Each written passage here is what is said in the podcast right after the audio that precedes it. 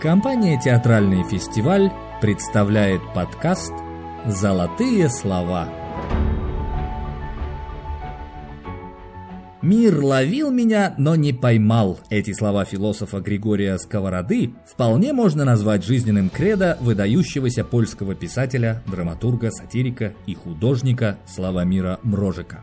Всем здравствуйте, с вами снова я, Вадим Кривошеев, ведущий подкаста «Золотые слова», и сегодня мы продолжим с вами прокачивать культуру и искусство, а также творческую эрудицию в себе и узнаем очень много интересного о послевоенной Польше, о том, какими фобиями и эксцентрическими привычками обладала интеллигенция тех лет, а также о постановках спектаклей известного драматурга Славомира Мрожика. Итак, если вы готовы, мы начинаем наше путешествие во времени в мир искусства, культуры, литературы, музыки и театра. Вперед!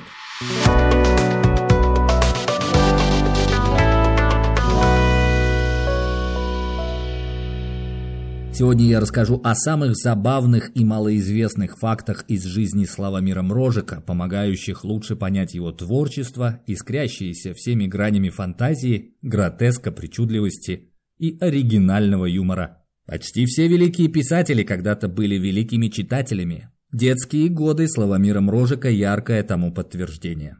Зимой 1939 года, когда Польша была парализована немецкой оккупацией, девятилетний Мрожик открыл для себя удивительный мир книг и увлекся чтением. Сначала я перечитал книги, стоявшие на этажерке в проходной комнате между комнатой деда и нашей, вспоминал писатель много лет спустя. А позже книги, которые нашел на чердаке и в соседнем доме у пани Рогожевой. Читатель он был поистине всеядный, часами просиживал над фолиантами по всемирной истории, католическими еженедельниками, романами Синкевича, учебниками по химии и физике, принимаясь за чтение сразу после возвращения из школы, чтобы отложить книгу уже перед сном. Рядом со мной толкались шестеро взрослых и пятеро детей в возрасте от года до четырех лет, но я ни на кого не обращал внимания, писал Мрожек. Благодаря книгам я чувствовал себя владыкой мира и однажды вдруг ослеп.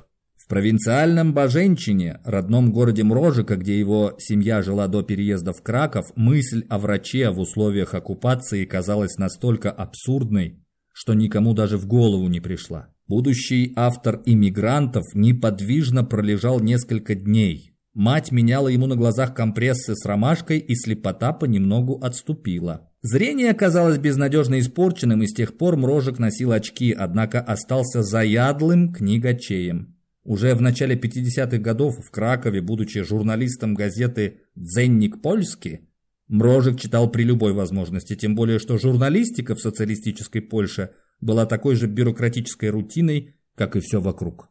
От скуки я начал читать. Скрытно, конечно, то есть в туалете. Туалет служил нелегальной читальней. Я проводил там немало минут, на всякий случай время от времени спуская воду. Помню, в туалете я прочитал все греческие трагедии.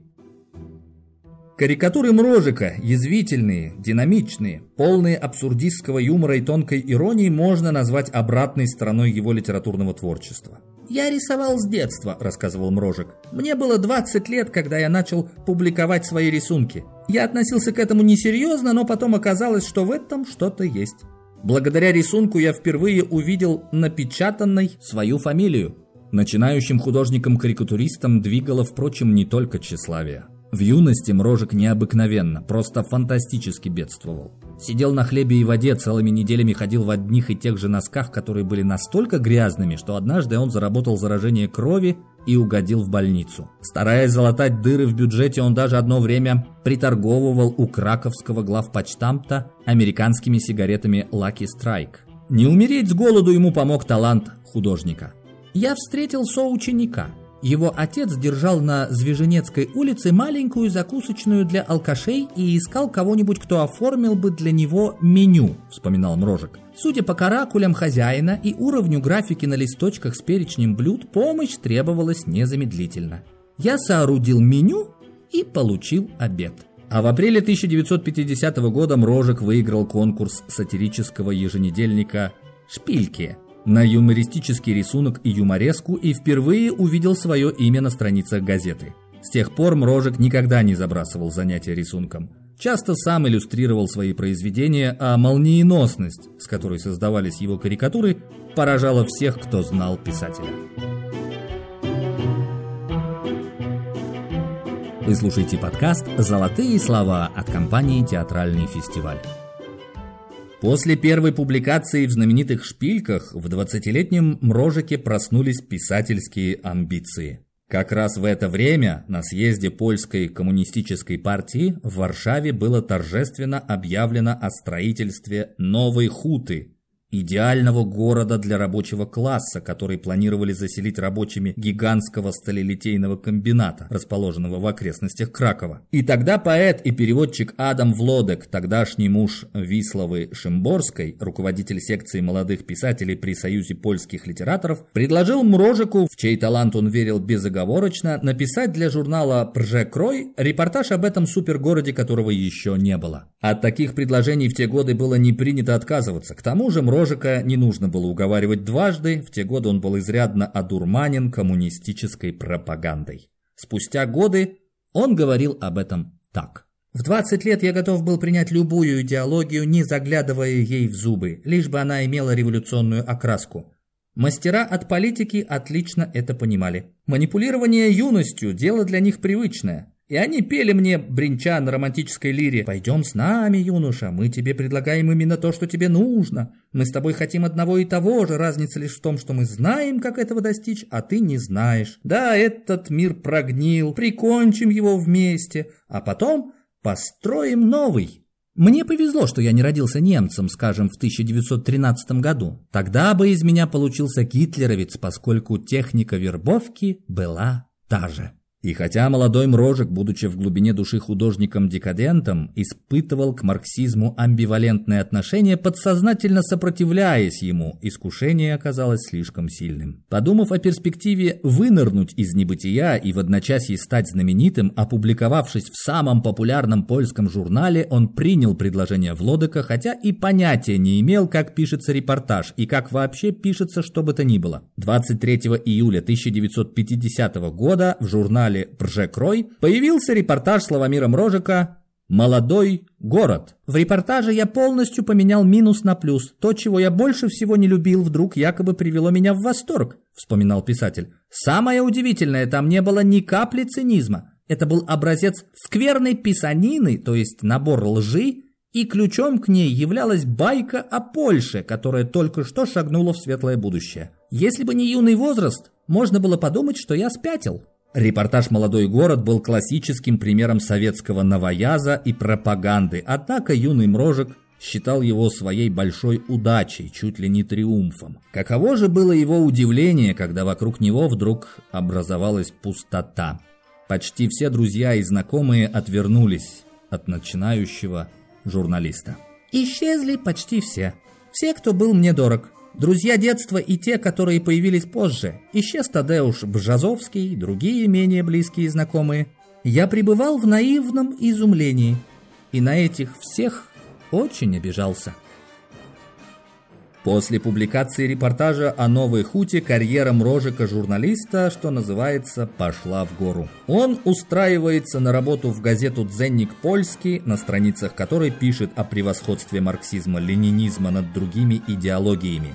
Ему даже разрешают работать, как сказали бы сейчас, на удаленке, писать важные статьи на важные темы не в редакции, а дома. Тем временем его друзья, поэты Адам Влодек и Вислова Шимборская в апреле 50 -го года вступают в партию. «Нас, Адама и меня, не нужно было особенно агитировать», вспоминала потом Шимборская. «Мы были глупыми, наивными, политически неопытными и слепо верили в то, что нам говорили старшие товарищи. Влодок все чаще заводит с Мрожиком разговоры о том, что пора бы и ему встать на сторону прогресса.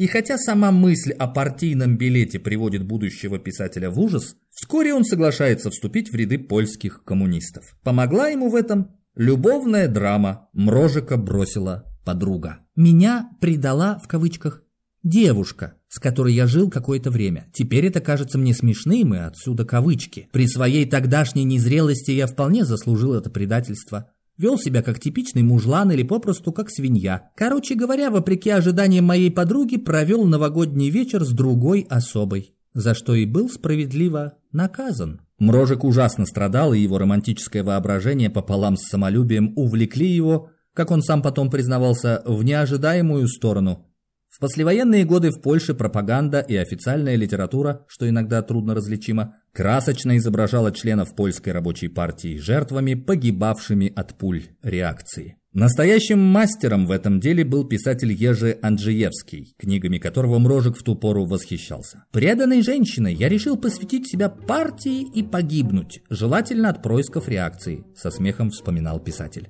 Никакой романтики, впрочем, за этим шагом не последовало, зато чашу партийного маразма и скуки Мрожик испил до дна, пока в 1959 году не покинул с облегчением ряды польской рабочей партии, прочно забыв о своих юношеских иллюзиях. О них ему самым неожиданным образом напомнили американские чиновники, когда спустя годы, уже после получения во Франции политического убежища и французского гражданства, Мрожек решил поехать в Америку и с удивлением узнал, что ему требуется специальное разрешение на въезд и даже ходатайство американского посольства во Франции писателю не помогло. Клеймо принадлежности к тоталитарной партии осталось на мне навсегда, несмотря на то, что я из партии вышел писал он в автобиографии. Даже сифилис и туберкулез простительны, от них можно излечиться. Но принадлежность к тоталитарной партии нет, и вопреки тому, чего следовало бы от меня ожидать, мне это очень понравилось.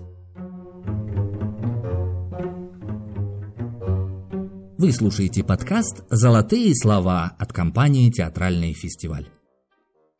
О многочисленных чудачествах и экстравагантных манерах Мрожика ходят легенды. Чудить Мрожик начал задолго до эмиграции, а большинство забавных историй из польского периода его жизни так или иначе связаны со знаменитым домом литераторов на улице Крупничей, 22 в Кракове. Да и появление самого этого дома на литературной карте Кракова овеяно мифами. Сразу после того, как Краков в 1945 году был освобожден частями Красной Армии, в городе царил страшный хаос и многие дома стояли пустыми. Во время немецкой оккупации в доме на Крупничей 22 находился ресторан баварской кухни, и в подвалах хранились несметные запасы горячительных напитков, оставленных немцами. В первые дни после освобождения города польские писатели подыскивали место для своей штаб-квартиры, и хотя выбор помещений у них был практически неограниченный, они решили задержаться в доме на Крупничей, чтобы лично уничтожить запасы вина и водки, и в результате разместились здесь навсегда. Мрожик поселился в доме на Крупничей в 1951 году, еще не будучи членом Союза польских литераторов и имея в своем творческом багаже лишь журналистские публикации. Так что предоставление ему маленькой комнатки во флигеле было своего рода авансом. Получив жилье, он должен был за год завершить работу над своей первой книгой, что, кстати говоря, прекрасно его мотивировало. Соседями Мрожика по дому литераторов были поэты Вислава Шимборская, Адам Влодек, Станислав Чич, а также прозаик и публицист Стефан Киселевский будущий автор парижской культуры. Киселевский вспоминал, что молодой Мрожик был большой оригинал и невероятный чудак. Он ходил в каких-то черных шляпах, закрывающих ему лицо, вообще очень странно одевался, а обед ему ставили под дверь. Писательство действительно так захватило Мрожика, что он почти не выходил из комнаты. Утром он шел в столовую на улице Райской, съедал там булку, выпивал стакан молока и возвращался к себе работать. Печь он не топил, ему было жалко времени на подобную, как он выражался, ерунду. Если же дома становилось совсем уж холодно, писал в перчатках, а окна заклеивал бумагой. Жившего за стеной поэта Станислава Чича, с которым у Мрожика была общая кухня, писатель игнорировал так старательно, что за все годы, проведенные под одной крышей, они увиделись два или три раза. Мрожику, подверженному различным навязчивым идеям, постоянно казалось, что Чич хочет занять у него денег. Однажды Чич застал своего необщительного соседа врасплох в подвале, когда тот спустился за углем. Не зная, кто именно идет по ступенькам, Мрожик на всякий случай погасил в подвале свет и пластом растянулся на полу. Вы слушаете подкаст «Золотые слова» от компании «Театральный фестиваль». Страсть молодого Мрожика к эксцентрическому поведению разделял его краковский приятель, актер Лешек Хердиген. Нас, кроме прочего, сближал страх перед женщинами, в котором мы никогда друг другу не признались. вспоминал Мрожик. Он боялся их по причине своих скрываемых гомосексуальных наклонностей, я из-за своего слишком большого влечения к противоположному полу, которое явно превышало мой опыт. Мрожик и Хердиген завели привычку общаться с людьми при помощи карточек. Встречая знакомого, Мрожик вручал ему карточку, на которой было написано «Добрый день», а затем карточку «Как поживаете?». Люди реагировали по-разному. Одни смеялись, другие выходили из себя. Нельзя не вспомнить, что точно такой же манерой общаться запомнился современником канадский джазовый музыкант второй половины 20 века Леон Редбоун. Неизвестно, были ему знакомы подробности биографии Мрожика, но несомненно одно – оригиналы и эксцентрики всех времен и народов чем-то очень похожи друг на друга. Легенда гласит, что однажды поэт Адам Влодок, встретив на улице Славомира Мрожика, решил удивить его и первым подал ему карточку, на которой было написано сакраментальное «Как поживаете?». Мрожик и бровью не повел, спокойно порылся в кармане и вынул карточку с надписью «Как обычно». Каждому неврастеннику, который постоянно терзается по поводу своей горькой судьбы, советую написать пьесу и поставить ее в театре», – писал Славомир Мрожик. Замечательный совет, тем более действенный, что он был опробован Мрожиком на практике. В конце 57 года он отправился в пансионат в Сабешуве, в Карканошских горах, и там за 6 дней и ночей, словно в трансе, написал свою первую пьесу «Полиция».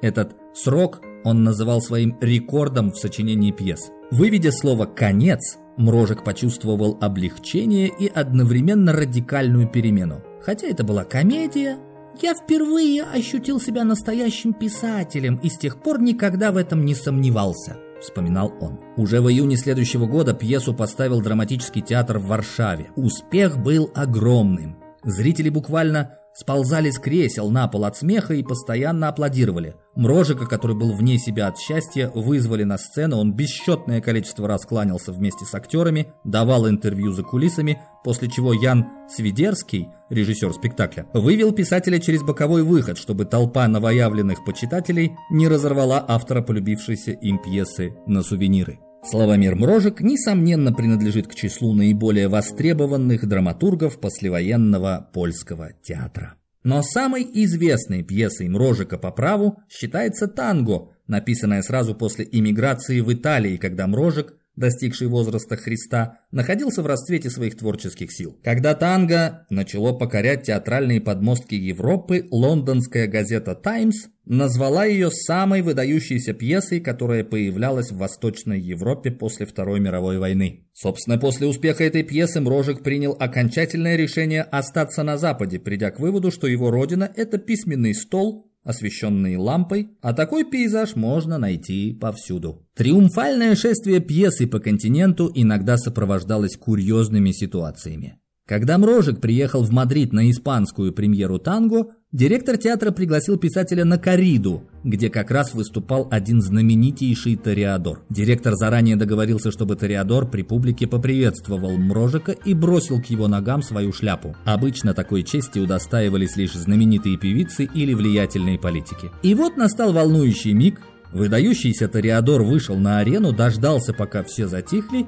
и громогласно объявил «Этого быка я приношу в жертву великому чешскому писателю Мрожеку». Мрожика это страшно развеселило, и когда позже ему случалось встречаться с чешскими литераторами, он непременно сообщал им, что и он тоже чешский писатель. Посткоммунистической Польше молодые люди, не знавшие хотя бы краткого содержания пьесы «Танго», не могли даже и мечтать об аттестате зрелости. Легенда гласит, что однажды уже пожилой мрожек, вернувшийся к тому времени из эмиграции в Краков, прекрасным майским днем сидел на лавочке в парке и вдруг увидел проходящего мимо угрюмого юношу в нарядном костюме. Догадавшись, что перед ним школьник, возвращающийся с не слишком удачного выпускного экзамена, Мрожик участливо осведомился. «Было танго?» «Было», — ответил смущенный школьник. «Прошу прощения», — пробормотал писатель. Вы слушаете подкаст «Золотые слова» от компании «Театральный фестиваль». Знаменитая молчаливость Мрожика не просто удивляла его современников, она интриговала их, озадачивала, а порой и лишала дара речи. Молчаливость писателя не была следствием высокомерия, которое часто приходит рука об руку с литературным успехом. Рассказывают, что когда в Варшаву в конце 50-х годов приезжал знаменитый швейцарский драматург Фридрих Дюренмат, Мрожек в то время еще начинающий писатель на встрече с зарубежным гостем не проронил ни слова, а когда организатор вечера, театровед и поэт Константы Пузына тихонько попросил его задать Дюренматту какой-нибудь вопрос, будущий автор танго громким шепотом так, чтобы все слышали, ответил «Спроси его, как дела?» Примерно в таком же стиле Мрожек уже в эмиграции пообщался с выдающимся писателем-основоположником театра абсурда Сэмюэлем Беккетом. Антоний Либера в книге «Годо и его тень» рассказывает, как два великих драматурга, сидя напротив друг друга, целый час молчали, попивая виски. Мрожек остался очень доволен встречей, а на вопрос Либеры, почему все время молчали, ответил, а о чем нам было разговаривать? В годы эмиграции я часто получал приглашения на разные съезды, конференции, публичные дискуссии, но принимать их не спешил. С другой стороны, хотелось побывать на разных континентах, как минимум познакомиться с Европой. Кончалось тем, что приглашение я принимал, но на месте не произносил ни слова. Сначала удивлялись и ждали, что я все же что-нибудь скажу, а потом смирялись. Перед собой я оправдывался тем, что ни один из других участников публичных встреч моим методом не пользовался. Все выступали с большим пылом. Этот метод грешил изъяном. Ни в одну сторону я не мог поехать дальше, чем один раз. Но мне этого хватало. Не любил он и вечеринок с коктейлями, на которых царил так называемый small talk. Беседа ни о чем. Беседа ради беседы, когда незнакомые люди говорят о всяких пустяках. На таких мероприятиях Мрожек быстро выпивал пару бокалов виски, чтобы притупить восприятие, и сбегал. Сбежал он однажды из премьеры своей пьесы в Калифорнии. Чтобы не оставаться на банкет, он просто выпрыгнул в окно. Благо, оно находилось на первом этаже. С приступами социофобии писателю помогал справляться алкоголь. «С этим у меня проблем не было», – рассказывал Мрожек. Правда, я приобщился к крепким напиткам поздно, на двадцатом году жизни, но потом наверстал. Когда переехал в Варшаву, у меня к полудню уже начинали дрожать руки. Значит, если не выпью хоть рюмочку, будет плохо. За границей это прошло. Популярность сатирика, пришедшая к Мрожику еще в Кракове, существенно расширила его круг общения, которое протекало в основном в трех главных краковских ночных ресторанах – Варшавянке, французском отеле и Фениксе. Случалось, что за одну ночь Мрожек с компанией наведывался во все три по очереди. Внес он свою лепту и в героическое становление знаменитого краковского кабаре «Пивница под баранами». Когда Мрожек начал выезжать за границу, его на первых порах ни на минуту не покидало чувство униженности и неполноценности, связанное с Польшей. Что и говорить, быть поляком в середине 20 века справедливо считалось делом крайне непростым. «Я постоянно был в подпитии или попросту пьян», вспоминал писатель свою первую поездку в Париж. «Пил я и для куража, стремясь избавиться от скованности. Она рождалась от невозможности свободно передвигаться, объясняться и улаживать простейшие дела. Тогда-то у Мрожика появилась теория мобилизации, которую он детально изложил в рассказе «Мониза Клавье». Суть этой теории заключалась в том, что любой поляк, каким бы неудачником или недотепой он ни был, в нужные моменты мобилизуется, и тогда все у него получается прекрасно. Разумеется, процесс мобилизации совершается при помощи спиртного. В дневниках и мемуарах Мрожика можно найти немало историй о том, как он преодолевал непривычные ситуации, усиленно мобилизуясь. Чего стоит хотя бы появление писателя в июле 59 года на вечеринке у тогдашнего профессора Гарварда, будущего государственного секретаря США Генри Киссинджера. В коктейль-парти принимал участие весь интернациональный семинар Гарварда, и Мрожик, чтобы побороть смущение, немедленно приступил к мобилизации с помощью алкоголя.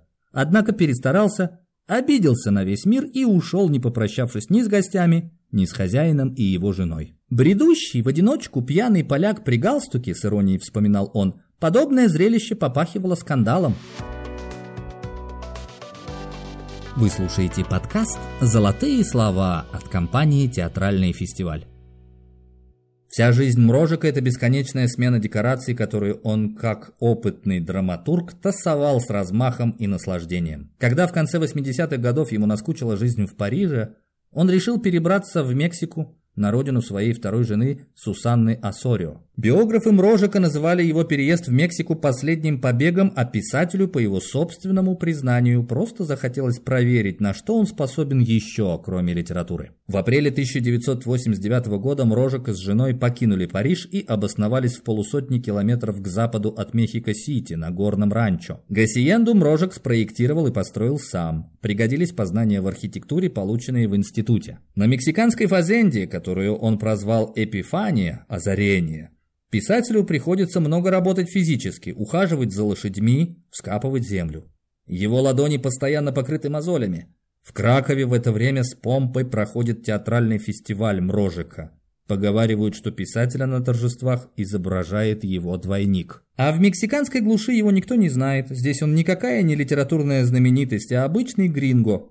В документальном фильме Павла Лазинского «Славомир Мрожик» представляет, писатель выглядит как ковбой, Широкополая белая шляпа, усы, темные очки, черная кожаная куртка, голубые джинсы, заправленные в сапоги. Впрочем, литературу Мрожек не забросил. Достаточно сказать, что в 1993 году он написал пьесу «Любовь в Крыму», каждого акта которой хватило бы на отдельную постановку. В Мексике ему хорошо работалось, и он начал думать, что наконец-то обрел покой, о котором так мечтал. Увы, покой писателю только снился. В конце 1995 года в Мексике разразился биржевой крах, что спровоцировало разорение и ликвидацию мелких и средних предприятий и резкий рост безработицы, а вслед за ней преступности. Участились случаи похищения людей, главным образом белых иностранцев ради выкупа. Мрожик автоматически оказался в группе риска. Все чаще в окрестностях его ранчо появлялся голубой Volkswagen, в котором сидели два подозрительных типа, неустанно наблюдавших за жителями ранчо и расспрашивавших соседей о Мрожике и его жене. Дошло до того, что писателю приходилось дежурить на крыльце Гассиенды с карабином в руках. Жизнь в Мексике становилась слишком опасной, и весной 96 -го года Мрожик и его жена переехали обратно в Краков. Казалось бы, чем можно удивить всемирно известного писателя, разменявшего восьмой десяток? Однако уже пожилому Мрожику жизнь неожиданно преподнесла совершенно новый опыт, существенно изменивший его личность и даже писательскую технику. В мае 2002 года драматург перенес инсульт, результатом которого стала Афазия. При афазии человек вследствие кровоизлияния в мозг и нарушения некоторых мозговых структур частично, а то и полностью, теряет дар речи. Мрожек утратил возможность писать и говорить на иностранных языках. Да и польский в первые месяцы после болезни давался ему с трудом. Он мог читать, однако не понимал того, что читает – и был не в состоянии составить ни одного осмысленного предложения. Считать, пользоваться телефоном, пишущей машинкой, кредитной карточкой, календарем, часами и даже открывать дверь ключом. Победить болезнь Мрожику помогла литература. Чтобы справиться с недугом, преодолеть апатию и страх перед людьми и вчерашним миром, он начал писать книгу воспоминаний, взяв себе новое имя Валтасар. Он стал методически будоражить память, переносить на бумагу скрытые в ней переживания, мысли, образы, постепенно восстановив способность пользоваться языком устно и письменно.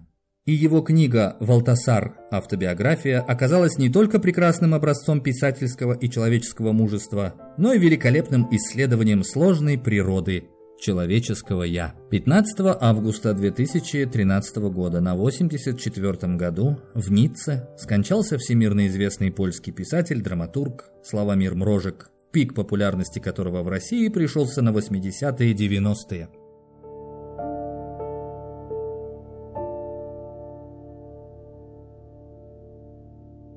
А самой популярной и ставящейся пьесой этого драматурга замечательного стала пьеса «Иммигранты», и об одной из постановок я бы хотел вам с удовольствием рассказать. 9 марта состоялась премьера спектакля режиссера Юрия Муравицкого по пьесе Славомира Мрожика «Иммигранты».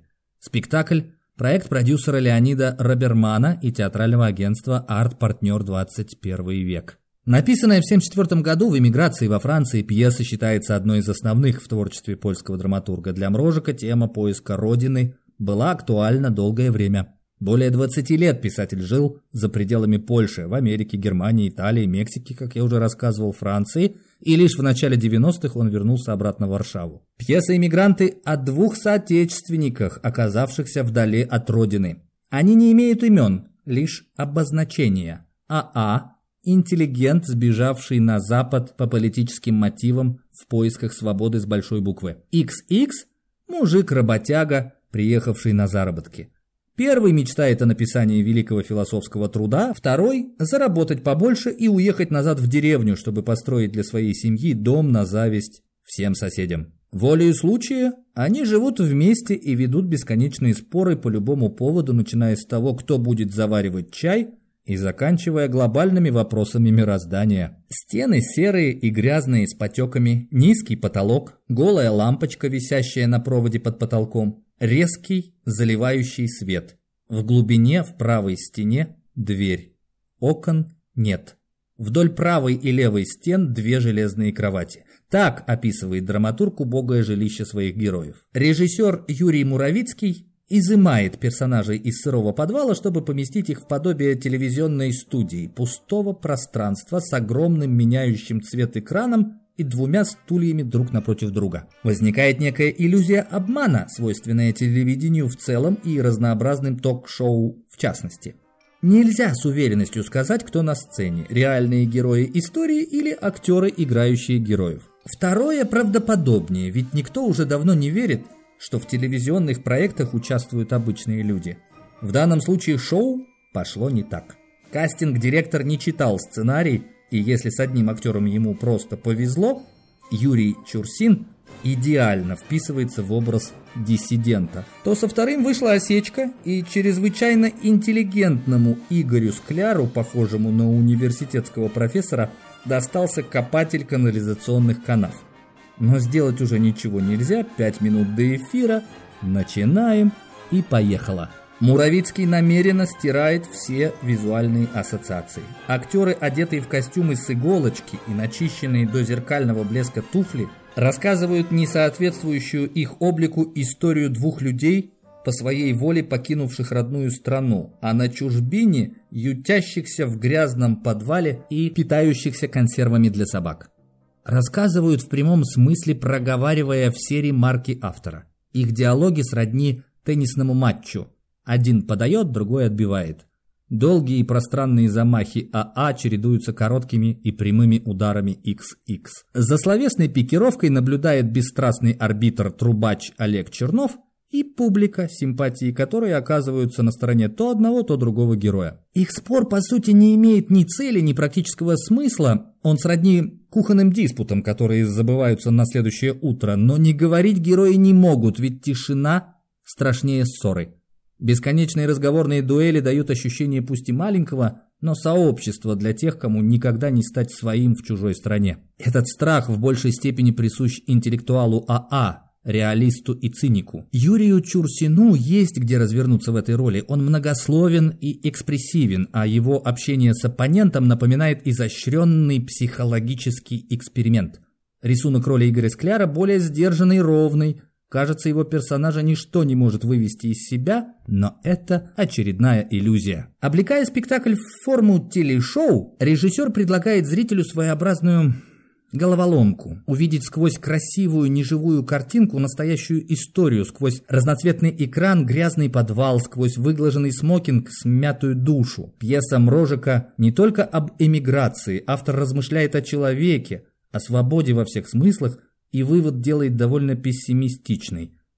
Свободных людей нет, свобода лишь мечта и Фантазия. В спектакле Юрия Муравицкого не все так мрачно, он не выносит окончательного вердикта, а заканчивает на вопросительной ноте.